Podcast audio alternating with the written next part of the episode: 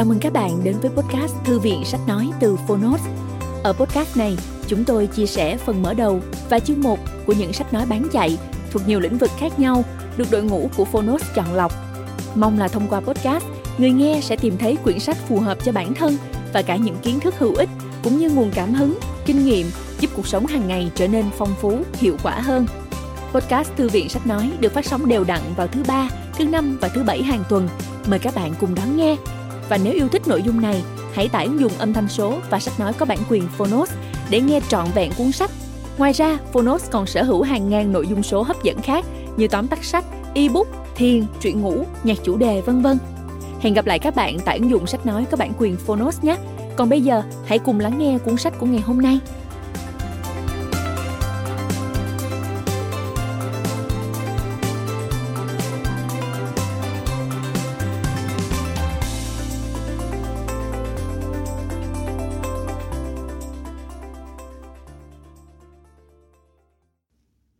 Bạn đang nghe từ Phonos.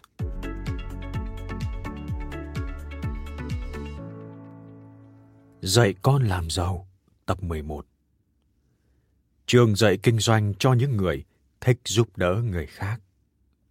Tác giả Robert T. Kiyosaki Người dịch Nguyễn Thị Kim Linh Nhà xuất bản trẻ Độc quyền tại Phonos Lời đề tặng Chúng tôi xin tặng cuốn sách Trường kinh doanh cho những người thích giúp đỡ người khác này đến hàng triệu cá nhân, cặp vợ chồng và gia đình đã, đang và sẽ bắt đầu cuộc hành trình xây dựng những công ty riêng.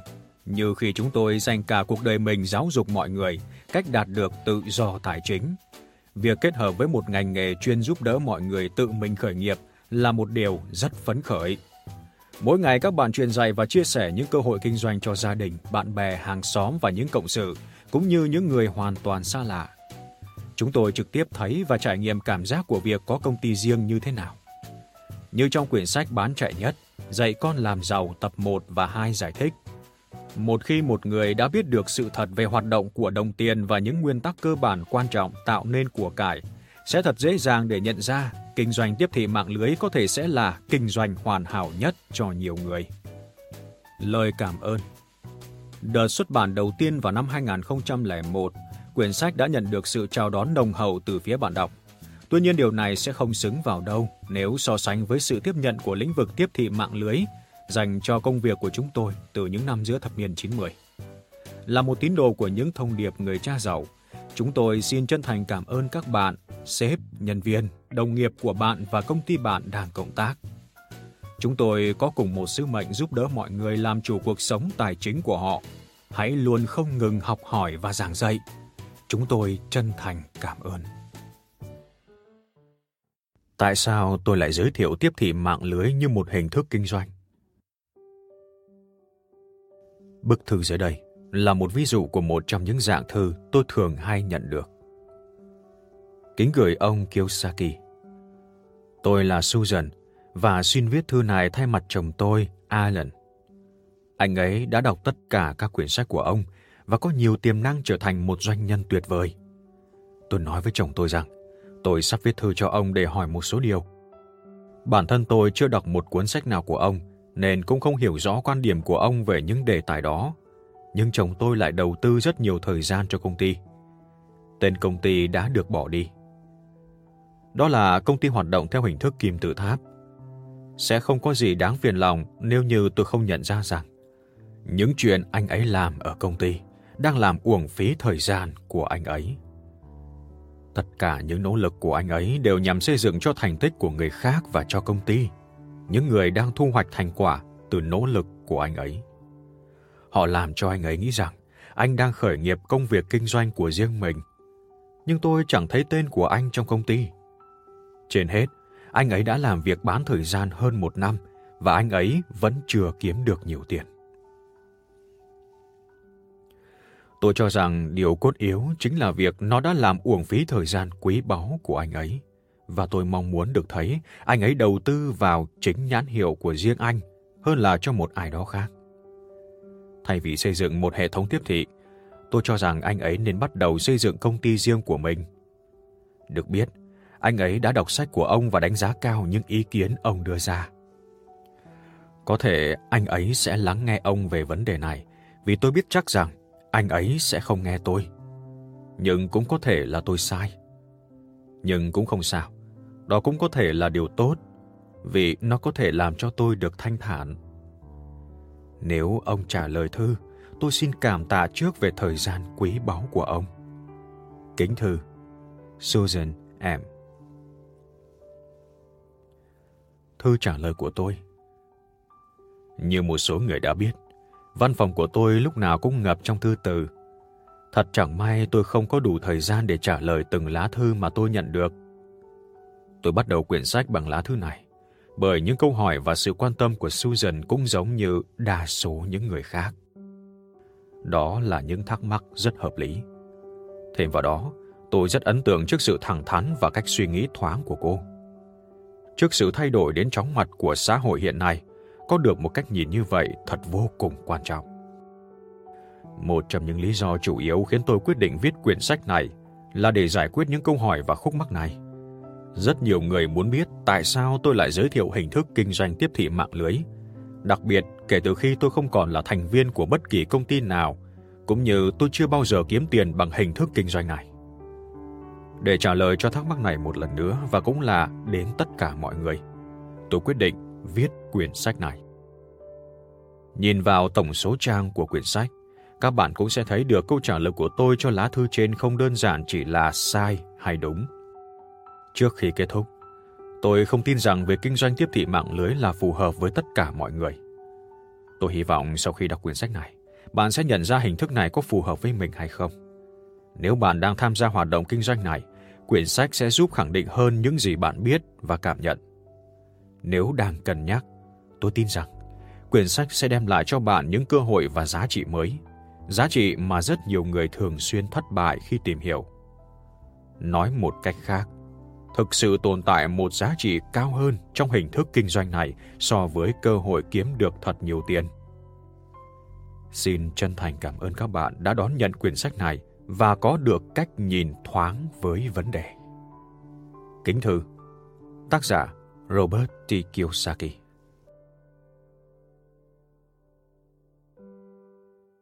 Chương 1 Điều gì khiến người giàu giàu?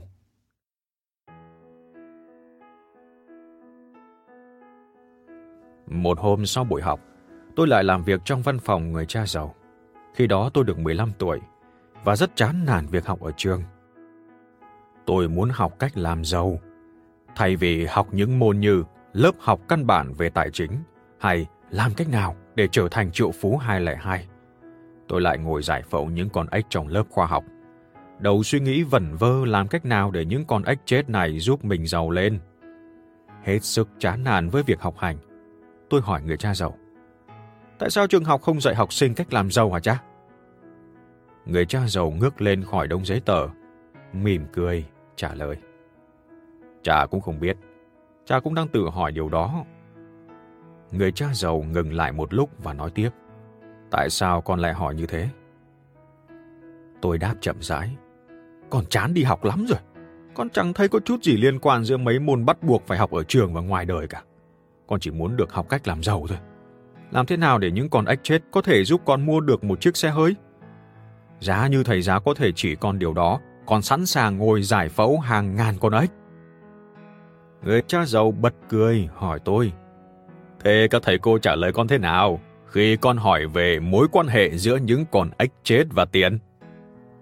Tất cả các thầy cô đều trả lời giống nhau mỗi khi con đặt câu hỏi về sự liên quan giữa việc học trên trường và thực tế bên ngoài. Thế họ trả lời ra sao? Các thầy cô đều nói con cần phải đạt được điểm cao để tìm được một công việc ổn định. Đó là điều mà hầu hết mọi người nhắm tới. Người cha giàu trả lời. Hầu hết đi học để tìm được một công việc và có được tài chính ổn định. Nhưng con không muốn như vậy. Con không muốn trở thành một nhân viên làm thuê cho người khác. Con không muốn suốt đời phải nghe ai đó bảo con có thể kiếm được bao nhiêu tiền hay khi nào thì con có thể đi làm hoặc nghỉ phép. Con muốn được tự do, con muốn được giàu có. Đó là lý do con không muốn có một công việc. Xin được tóm lược với những ai chưa đọc qua những tập trước của bộ sách dạy con làm giàu. Người cha giàu là cha của người bạn thân nhất của tôi, mặc dù khởi nghiệp từ con số không và không hề học qua trường lớp bài bản nào. Người cha giàu đã trở thành một trong những người giàu nhất bang Hawaii. Người cha nghèo, cha ruột của tôi, là một người học rộng, một quan chức chính phủ lương cao. Dù ông kiếm được nhiều tiền, nhưng đến cuối tháng cha tôi lại hết sạch và cuối cùng qua đời trong cảnh túng quẫn sau cả một đời cống hiến vất vả. Một trong những lý do tôi bắt đầu học với người cha giàu sau khi tan trường và trong ngày nghỉ cuối tuần là vì tôi biết rằng tôi sẽ không học được cái mà tôi muốn ở trường. Tôi biết rằng trường học không có câu trả lời cho điều mà tôi đang tìm kiếm bởi vì cha ruột tôi, vị hiệu trưởng, không biết nhiều về tiền. Chính vì thế, tôi biết hệ thống trường học không thể dạy tôi cái mà tôi muốn. Ở tuổi 15, tôi muốn biết làm cách nào để trở nên giàu hơn và làm thế nào để trở thành một người làm công cho người giàu. Khi biết rằng cả cha và mẹ tôi lúc nào cũng chật vật khốn đốn vì thiếu tiền, tôi bắt đầu tìm kiếm một người có thể dạy tôi về tiền. Đó là lý do tôi bắt đầu học với người cha giàu. Tôi học với ông từ năm 9 tuổi đến 38 tuổi. Trong khoảng thời gian đó, tôi luôn tìm kiếm một sự giảng dạy đúng nghĩa. Trường học đó, theo tôi, chính là trường đào tạo kinh doanh, trường đào tạo cho một cuộc sống thật sự. Nhờ sự hướng dẫn từ người cha giàu, tôi có thể nghỉ hưu ở tuổi 47, tài chính thoải mái cho đến cuối đời. Nếu nghe theo lời khuyên của người cha nghèo, trở thành một nhân viên cẩn mẫn đến tuổi 65, chắc chắn đến giờ tôi vẫn phải đi làm, lo lắng làm sao đảm bảo được công việc và tiền lương hưu đang ngày càng bị cắt giảm. Sự khác nhau giữa lời khuyên của người cha giàu và người cha nghèo thật đơn giản. Người cha nghèo luôn nói, hãy đi học và học thật giỏi để có thể tìm được một công việc làm ổn định lâu dài với trợ cấp béo bở. Còn người cha giàu thì lại nói, nếu con muốn thực sự giàu có, con phải trở thành một ông chủ hay nhà đầu tư. Nhưng vấn đề lại là, nhà trường không dạy tôi cách điều hành kinh doanh hay trở thành một nhà đầu tư. Nhấn mạnh nếu con muốn thực sự giàu có con cần phải trở thành một ông chủ hay nhà đầu tư.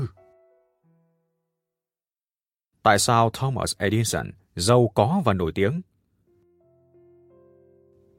Thế hôm nay con học được gì nào? Người cha giàu hỏi nhớ lại ngày học vừa rồi tôi trả lời chúng con nghiên cứu về cuộc đời của thomas edison đó là một người tài đáng để học hỏi. Người cha giàu nói, Thế các con có thảo luận bằng cách nào mà ông ấy trở nên giàu có và nổi tiếng không? Dạ không, tôi trả lời. Chúng con chỉ thảo luận về những phát minh của ông như là bóng đèn thôi. Người cha giàu mỉm cười nói, Thật ra, cha rất ghét phải mâu thuẫn với thầy cô của con, nhưng Thomas Edison không phát minh ra bóng đèn, mà đúng hơn là hoàn thiện nó. Người cha giàu giải thích rằng Thomas Edison là một trong những người hùng của ông và ông đã nghiên cứu cuộc đời của nhà khoa học này. Thế tại sao ông ấy lại nổi tiếng là người phát minh ra bóng đèn? Tôi hỏi.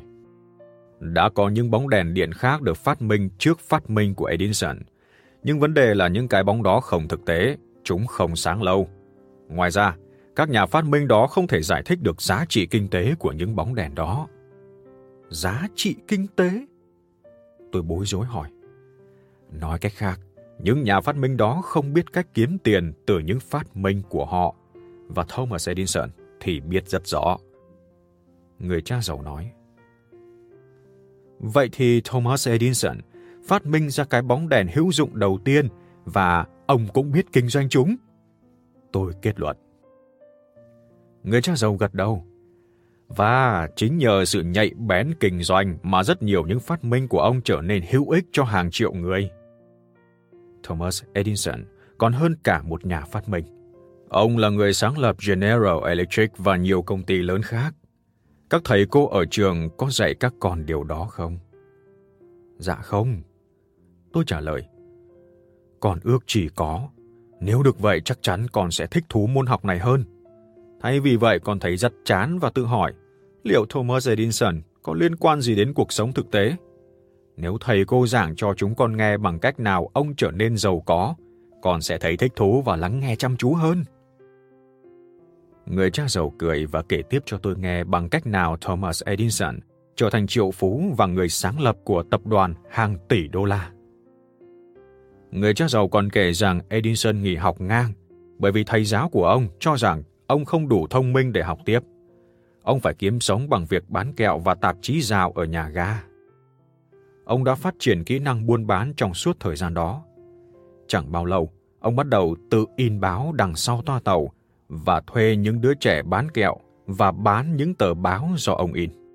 Chỉ trong vòng một năm, ông đã đi lên từ một người làm thuê thành ông chủ, có trong tay một tá nhân viên khi còn là một đứa trẻ. Vậy Thomas Edison đã bắt đầu khởi nghiệp từ lúc đó à cha? Người cha giàu mỉm cười, gật đầu. Vậy sao thầy cô không kể cho con nghe về điều đó? Tôi hỏi. Chắc chắn con sẽ rất thích nghe câu chuyện đó. Còn nhiều lắm con. Người cha giàu tiếp tục kể chuyện về Edison. Sau một thời gian, Edison bắt đầu thấy chán công việc ở trên tàu. Ông bắt đầu học cách gửi và nhận mã Morse và trở thành nhân viên vận hành máy điện báo. Chẳng bao lâu, Edison đã trở thành một trong những người vận hành máy giỏi nhất và ông đi từ thành phố này sang thành phố khác, sử dụng kỹ năng đó của mình. Chính những điều học được từ thời gian làm nhà buôn và nhân viên vận hành điện báo đã tôi luyện ông thành nhà kinh doanh và nhà phát minh ra bóng đèn. Làm thế nào mà một người vận hành máy điện báo có thể giúp ông trở thành một nhà kinh doanh tài giỏi vậy cha? Tôi hỏi, bây giờ thì bối rối thật sự. Câu chuyện này có giúp con trở nên giàu có không? Cho cha thời gian để giải thích. Người cha giàu nói. Con thấy đây, Thomas Edison còn hơn là một nhà phát minh. Khi còn trẻ, ông đã là chủ một doanh nghiệp. Đó là lý do tại sao ông rất giàu có và nổi tiếng. Thay vì đến trường, ông lại học được những kỹ năng kinh doanh cần thiết cho sự thành công ngay từ trong cuộc sống. Còn hỏi ta tại sao người giàu lại giàu phải không? Dạ. Tôi gật đầu và cảm thấy hơi xấu hổ vì đã ngắt lời người cha giàu. Điều làm cho ông nổi tiếng liên quan đến bóng đèn chính là những trải nghiệm trong thời gian làm kinh doanh và vận hành máy điện báo. Người cha giàu nói, là người vận hành máy, ông biết rằng điều làm cho nhà phát minh ra chiếc máy này thành công là nhờ vào hệ thống kinh doanh, hệ thống các đường dây, cột, những con người tài giỏi và những trạm tiếp âm. Khi còn là một chàng trai trẻ, Thomas Edison đã nhận ra được sức mạnh của hệ thống. Tôi cắt ngang. Ý cha là nhờ đã từng kinh doanh nên Edison mới nhận ra được tầm quan trọng của hệ thống. Mạng lưới hệ thống quan trọng hơn là một phát minh. Người cha giàu gật đầu. Còn thấy đấy, hầu hết mọi người đi học để trở thành nhân viên trong một hệ thống.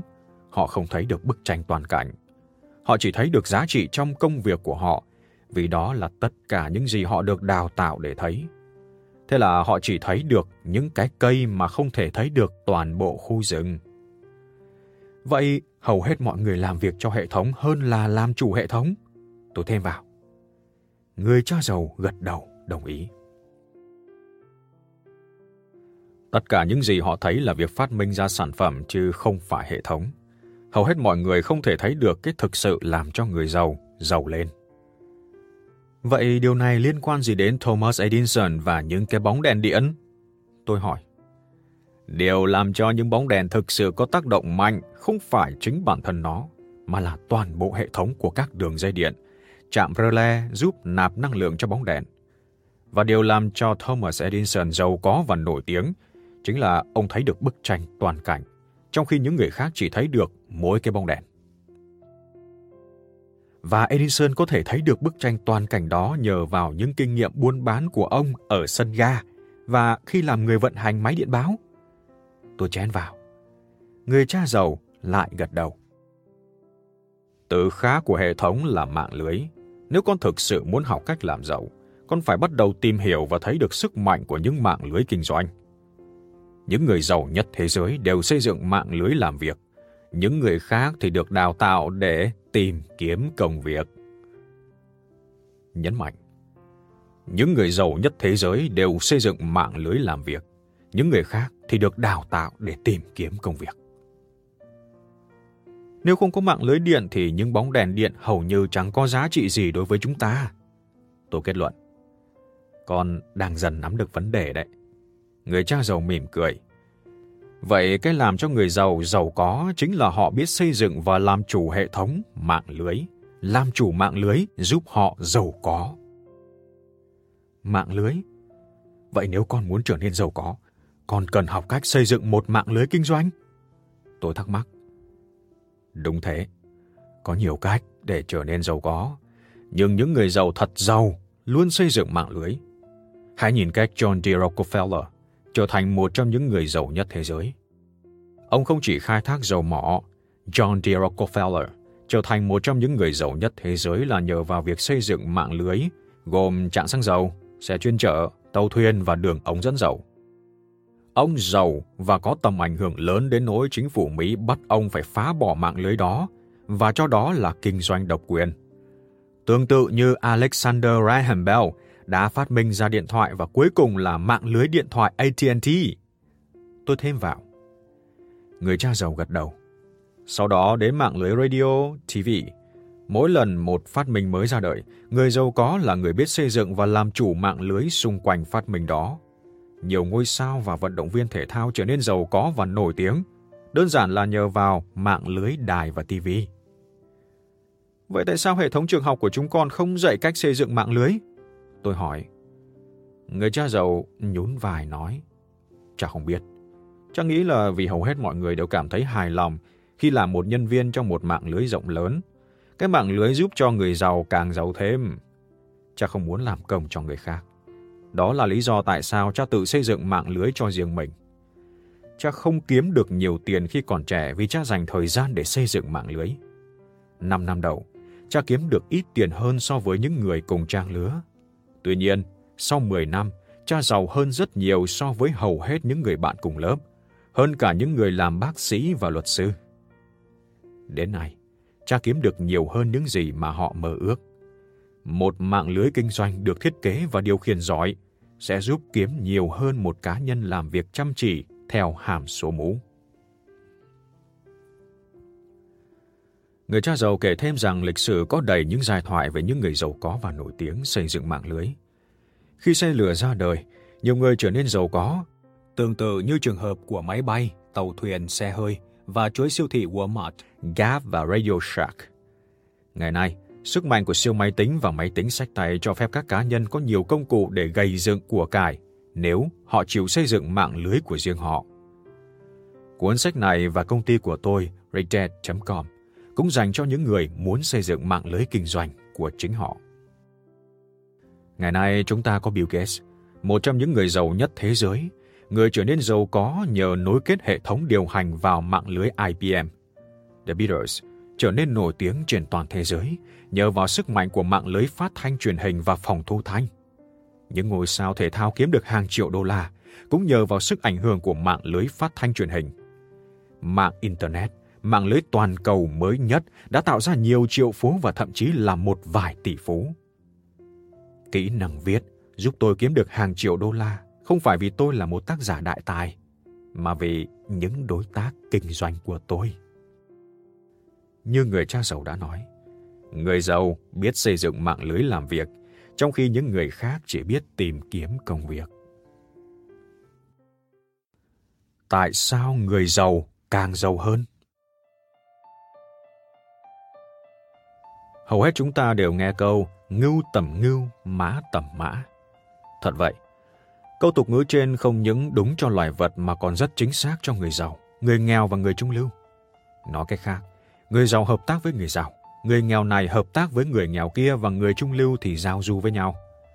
Người cha giàu thường nói, nếu con muốn giàu có, hãy hợp tác với những người giàu có, hay những người có thể giúp con làm giàu. Người cha giàu kể thêm, nhiều người cả cuộc đời giao du với những người ngăn họ giàu có. Thêm một ý mà quyển sách này muốn truyền tải đến độc giả là kinh doanh tiếp thị mạng lưới là một hợp tác kinh doanh với những người sẵn lòng giúp bạn giàu có hơn. Câu hỏi mà bạn nên tự hỏi. Liệu công ty tôi đang làm và những người tôi làm chung có giúp tôi trở nên giàu có? Hay họ chỉ thích tôi tiếp tục làm việc như một người làm công chăm chỉ? Ở tuổi 15, tôi hiểu rằng cách giúp tôi trở nên giàu có và thoải mái về tài chính chính là học cách hợp tác với những người có thể giúp tôi trở nên giàu có và thoải mái về tài chính. Với tôi, điều đó hết sức hợp lý. Nhưng đối với nhiều bạn học trung học của tôi, đạt được điểm cao và có được công việc ổn định lại là một điều hợp lý. Ở tuổi 15, tôi quyết định chỉ kết bạn với những ai quan tâm đến việc tôi trở thành một người giàu có hơn là trở thành một nhân viên trung thành làm công cho người giàu. Giờ đây khi nhìn lại, quyết định năm 15 tuổi đó đã thay đổi cuộc đời tôi. Đó không phải là một quyết định dễ dàng, bởi vì lúc đó tôi phải rất cẩn trọng với việc dành thời gian cho ai và nên lắng nghe lời giảng của giáo viên nào. Với những người đang và sẽ cân nhắc việc bắt đầu kinh doanh riêng, ý tưởng này cái ý tưởng bạn sẽ dành thời gian cho ai và nghe theo ai là một quyết định rất quan trọng. Từ khi còn là học sinh trung học, tôi bắt đầu lựa chọn bạn bè và giáo viên rất cẩn thận. Bởi vì gia đình, bạn bè và thầy cô giáo là những nhân tố rất rất rất quan trọng trong mạng lưới của bạn. Trường kinh doanh cho mọi người. Bản thân tôi Tôi rất hài lòng và phấn khởi khi viết cuốn sách này, nhằm cổ vũ cho ngành tiếp thị mạng lưới. Nhiều công ty trong ngành này đang cung cấp cho hàng triệu người bài học kinh doanh mà người cha giàu đã dạy tôi. Cơ hội xây dựng mạng lưới của riêng mình thay vì việc suốt cả đời phục vụ cho mạng lưới. Giúp mọi người hiểu được sức mạnh của việc tự xây dựng mạng lưới kinh doanh của riêng mình là một điều không phải đơn giản. Lý do là hầu hết mọi người đều được học để trở thành một nhân viên trung thành, làm việc chăm chỉ, hơn là trở thành chủ doanh nghiệp tự xây dựng mạng lưới cho riêng mình. Trở về nhà từ quân đội, nơi tôi từng là sĩ quan hải quân Mỹ và phi công trực thăng. Tôi lưỡng lự không biết có nên quay lại trường học lấy bằng MBA. Người cha giàu phản đối ngay. Nếu còn lấy bằng MBA của một trường truyền thống, còn vẫn chịu sự giáo dục để trở thành nhân viên của người giàu, nếu con muốn giàu, hơn là một nhân viên được trả lương cao của người giàu, con cần học ở nơi có thể dạy con thành một nhà doanh nghiệp. Đó là dạng trường kinh doanh mà cha nghĩ con nên theo học. Người cha giàu nói thêm, vấn đề của hầu hết các trường dạy kinh doanh là họ nhận được những học viên thông minh nhất và huấn luyện thành quản trị viên kinh doanh cho người giàu hơn là cho nhân viên. Nếu như các bạn theo dõi tin tức về Enron và WorldCom, những nhà quản trị học thức cao bị buộc tội chỉ lo đến bản thân mình mà không nghĩ đến nhân viên hay những nhà đầu tư. Những người đã tin tưởng giao toàn bộ cuộc sống và tiền bạc cho họ. Có nhiều nhà quản trị học vấn cao và được trả lương hậu hĩ, thuyết phục nhân viên mua cổ phiếu công ty trong khi họ lại bán ra. Mặc dù trường hợp Aaron và OneCom rất cực đoan, nhưng dạng hành vi ích kỷ đó vẫn diễn ra hàng ngày trong thế giới tập đoàn và thị trường chứng khoán. Thêm một lý do khiến tôi ủng hộ ngành tiếp thị mạng lưới là có nhiều công ty trong ngành này thực sự là trường dạy kinh doanh cho mọi người, chứ không phải thu nhận những đứa trẻ thông minh và đào tạo chúng thành người làm công. Những công ty này dạy những giá trị mà ta không thể tìm thấy ở những trường dạy kinh doanh truyền thống. Những giá trị giúp bạn và người khác trở thành chủ doanh nghiệp hơn là dạy trở thành người làm công trung thành. Những cách làm giàu khác nhiều người kiếm được rất nhiều tiền từ việc xây dựng kinh doanh tiếp thị mạng lưới. Một số bạn của tôi thật sự đã gây dựng được cả gia tài từ việc xây dựng mạng lưới đó. Tuy nhiên, thành thật mà nói, cũng có những cách khác để giúp ta làm giàu. Vì vậy, trong chương tới tôi sẽ đi sâu vào những cách làm giàu khác và quan trọng hơn cả đó là tự do về tài chính, thoát khỏi những lo toan mưu sinh khổ cực, bám dính lấy một công việc ổn định để có thể giúp chi trả hết hóa đơn này đến hóa đơn khác. Sau khi đọc xong chương tới, có lẽ bạn sẽ có ý tưởng hay hơn về việc liệu xây dựng kinh doanh tiếp thị mạng lưới có phải là cách tốt nhất để tạo nên gia tài cho riêng bạn, như là một phương tiện giúp bạn theo đuổi ước mơ và nhiệt huyết. Cảm ơn các bạn đã lắng nghe podcast Thư viện Sách Nói. Podcast này được sản xuất bởi Phonos, ứng dụng sách nói có bản quyền và âm thanh số dành cho người Việt. Hẹn gặp lại ở những tập tiếp theo.